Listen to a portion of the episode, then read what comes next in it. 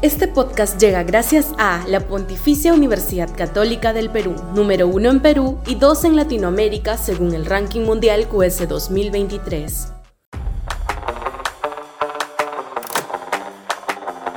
Propuestas liberales fuera de la caja. Sudaca, Perú.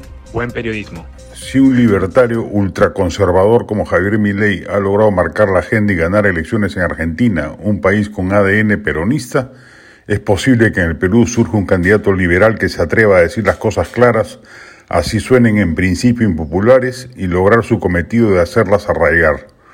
Algunos ejemplos. Primero, privatizar Petroperú y vender la refinería de Talara. Algo se podrá recuperar del despilfarro criminal cometido en su construcción. Es un horror que en un país sin mayores recursos fiscales se le otorga a Petroperú lotes para exploración y eventual explotación. Segundo, privatizar Sedapal y las casi 50 empresas de saneamiento municipales que lo único que han logrado es el reinado de corruptelas y ausencia de inversión.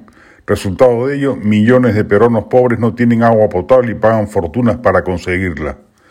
Tercero, reducir la maraña burocrática ambiental que se ha construido alrededor de los proyectos mineros, haciéndolos o inviables o con una morosidad de ejecución de casi una década.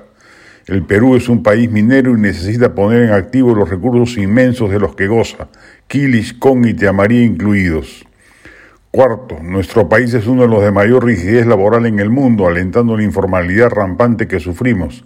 Hay que flexibilizar esas normas facilitando la contratación y el despido. Al final va a ser en beneficio de los propios trabajadores. El populismo jurídico solo trae consecuencias negativas para los presuntos beneficiados. Quinto, derogar la obligatoriedad de aportes pensionarios a las AFP, UNP y que ese aporte de las empresas vaya directamente a un aumento remunerativo de los trabajadores. Si se quiere establecer un régimen pensionario privado, que no sea agravando los sueldos. Es un despropósito mercantilista que hay que cortar de un solo tajo. Sexto, entregar directamente el canon minero a las comunidades. Se equivocó Keiko Fujimori cuando propuso hacerlo a los ciudadanos individuales. La cosmovisión andina exige recepción y procesamiento comunal.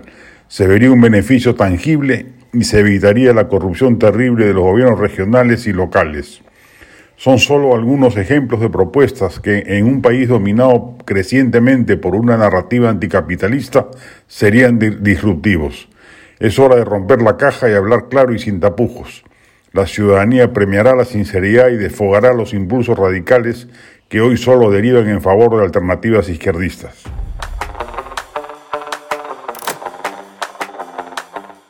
Este podcast llegó gracias a AFE, operador logístico líder en el mercado peruano que brinda servicios de almacenaje, transporte de carga, courier y cómics. Los puedes ubicar en www.afe.pe. Este podcast llega gracias a la Pontificia Universidad Católica del Perú, número uno en Perú y dos en Latinoamérica según el ranking mundial QS 2023.